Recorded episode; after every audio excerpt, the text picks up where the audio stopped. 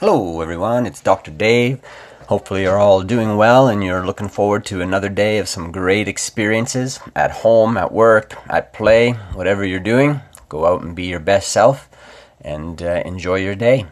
I'm here with your daily health updates for May the 2nd, 2018. And uh, first thing we're going to talk about is sleeping. How'd you wake up this morning? Were you ready to go? Were you tired? Uh, did you sleep well through the night? Do you toss and turn? Do you have some crazy dreams? If uh, you happen to be going to your doctor and you aren't sleeping well, um, a lot of people don't think to mention this to their doctors, but it's a really good idea especially to a naturopath or a holistic provider, because there are some ways to try and improve your sleep without having to necessarily resort to sleeping pills. Um, kind of a last resort if you need to. But in terms of wellness and prevention, there are some things you should share with your doctor, naturopath, even your chiropractor, perhaps, if you're not sleeping well. And um, you might get sleepless nights now and then, but if chronically you're finding that you're lacking sleep, it can actually lead to a host of health issues. So you want to share some information with your doctor. And according to the National Heart, Lung, and Blood Institute, uh, in April 2018, they recommend telling your doctor how long you've been having trouble sleeping, how often it occurs, how long it usually takes you to fall asleep, how often you might wake up during the night, how long it takes you to fall back asleep if you do wake up, if you snore loudly or you wake up gasping or feeling out of breath, also something you should share. And if you feel refreshed when you wake up, or if you don't, and how often do you doze off or have trouble staying awake during everyday tasks? Are you tired during the day? And based on some of that information, they might be able to set up some strategies for you to improve your sleep quality, which is really important in terms of avoiding health problems through life. Now, how are your children doing with their vegetable intake? You know, we've found through even Stats Canada that uh, our vegetable intake is lacking. You know, I think it's some 6, 8, 10, 12. I mean, we're supposed to be eating a lot of it, right? But convincing our children to eat those vegetables, especially the green ones, um, because they just don't taste great. And, um, you know, we often don't start there when the children are young. Quite often, parents start with a fruit or something that's more palatable, sometimes even a grain, which is actually sweeter. Um, but vegetables are actually um, a better choice to start uh, feeding children with when they're younger. And then they actually have shown in the research they're more likely to eat those vegetables when they get older. So they did a review of 548 commercial infant and toddler foods that only 52 were single vegetable products and none were dark green vegetables or beans.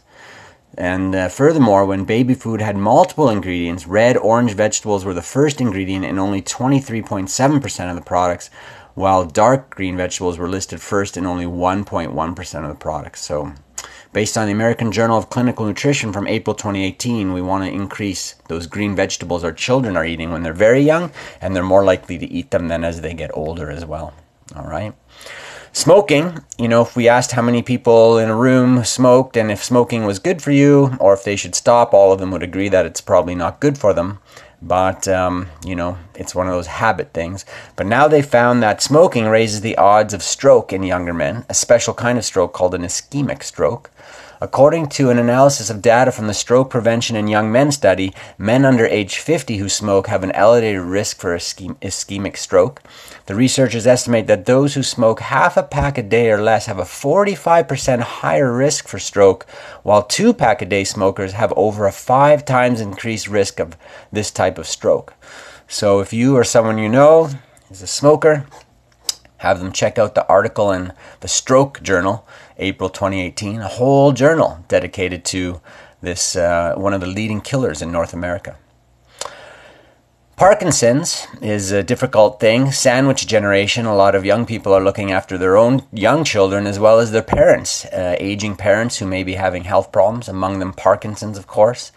But staying fit, they're finding, helps reduce that Parkinson's risk. A group of 7,347 male military veterans, those who uh, with poor fitness levels, were almost four times more likely to develop Parkinson's disease over the next decade than vets who remained in shape. All right, and that's from the European Journal of Preventive Cardiology in January 2018. So, another good reason to get out there and, and exercise. And here's another one uh, diet and exercise may both offset side effects of prostate cancer treatment. So, um, they use something called androgen deprivation therapy for prostate cancer because uh, it suppresses certain hormones but it can also lead to increase in body fat and loss of muscle mass and muscle mass and strength. So that elevates the risk for diabetes and heart disease as a side effect for that treatment from the prostate cancer risk. So they did a study involving 32 men and they received androgen deprivation therapy. Research found that those participants who did not exercise and maintain their normal diet, those who engaged in moderate workouts and healthy eating experienced increased muscle strength, improved mobility, and a reduction in body fat. So, men, keep up that good diet and exercise because you just never know what health problems are in the future. But the diet and exercise should stave off some of that prostate cancer, right? So, one way or another, you want to keep that up. And that's from the Annals of Behavioral Medicine. What do we have left here? Do we have anything else left? Or did we talk about everything today? We're almost done. Chiropractic, of course.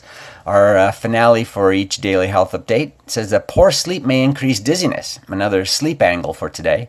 So, a recent study examined dizziness and sleep disturbance among 237 patients who suffer from conditions associated with dizziness, such as benign paroxysmal positional vertigo (BPV), Meniere's disease, vestibular neuritis, vestibular migraine, and others. After analyzing data from a variety of outcome questionnaires, the investigators noted a strong association between sleep quality and some diseases associated with dizziness. As a result, the study po- findings suggest that sleep quality should be addressed among those who suffer from some forms of dizziness. All right, and chiropractors see a lot of people for dizziness because a lot of times there's something called cervicogenic dizziness, which also comes from your neck. All right. So those are some of your daily health tidbits for the day. Get some sleep. Um, you know, make sure you're eating well. Get your children eating well at a very young age and uh, you know keep making good choices every day. Your quote for the day comes from john maxwell and he says talent is a gift but character is a choice you know? So stay disciplined stay true to who you are make good choices in your life and um, stay healthy. And remember, none of this replaces any advice from a doctor or any kind of healthcare provider. Before you make any uh, changes or decisions on what to do and how to do it with your health, get in contact with your family, doctor, uh, or any other qualified healthcare provider and uh, make sure you're going in the right direction. All right? Have a super day. Create those great experiences in your life. I'll catch you next time.